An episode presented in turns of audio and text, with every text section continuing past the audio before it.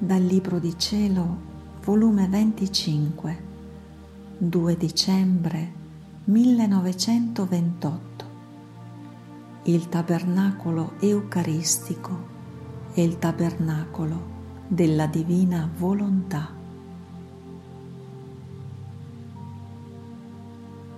Le privazioni di Gesù si fanno più a lungo.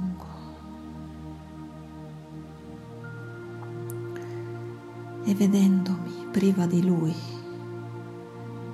non faccio altro che sospirare il cielo. Oh, cielo, quando mi aprirai le porte? Quando avrai pietà di me? Quando ritirerai la piccola esiliata nella patria sua? Ah, sì, solo là non rimpiangerò più il mio Gesù. Qui, se si fa vedere, mentre si crede di possederlo,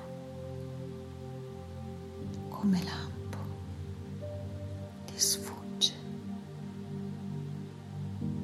ti conviene fare la lunga tappa senza di lui e senza di Gesù. Tutte le cose si convertono in dolore, anche le stesse cose sante, le preghiere, i sacramenti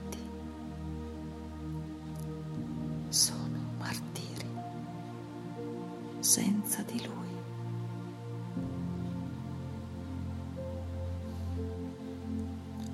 Quindi pensavo tra me, a che pro che Gesù ha permesso di farmi venire vicino al suo tabernacolo di amore, per starci in muto silenzio. Anzi, mi sembra che sia nascosto di più, che non più mi dà le sue lezioni sul fiat divino. Mi sembrava che teneva la sua cattedra nel fondo del mio interno e teneva sempre da dire, ora non sento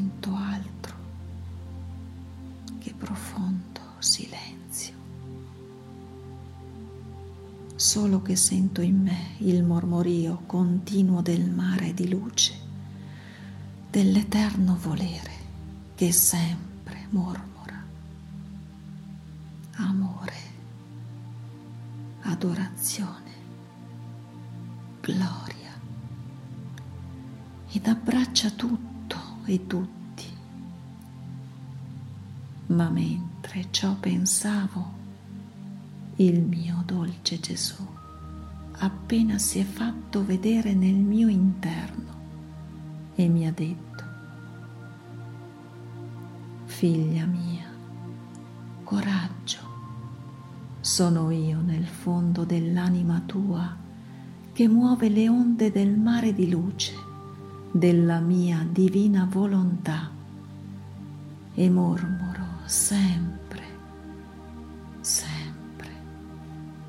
per strappare dal mio celeste Padre il regno della mia volontà sulla terra e tu non fai altro che seguirmi. E se tu non mi seguissi, lo farei da solo. Ma tu non lo farai a lasciarmi solo, stando che il mio stesso fiat ti tiene inabissata in esso. Non sai tu che sei il tabernacolo della mia divina volontà? Quanti lavori non ho fatto in te, quante grazie non ti ho versato per formarmi questo tabernacolo. Tabernacolo, potrei chiamarlo unico nel mondo, perché tabernacoli eucaristici ne ho in buon numero. E in questo tabernacolo del mio fiat divino non mi sento prigioniero. Posseggo gli interminabili confini del mio volere. Non mi sento solo. Tengo chi mi farà perenne compagnia. Ed ora faccio il maestro e ti do le mie lezioni celesti. Ora faccio i miei sfoghi d'amore e di dolore. Ora festeggio fino a trastullarmi con te, sicché se prego, se soffro, se piango e se festeggio, non sono mai solo ho la piccola figlia del mio voler divino insieme con me. E poi ho il grande onore e la conquista più bella che più mi piace.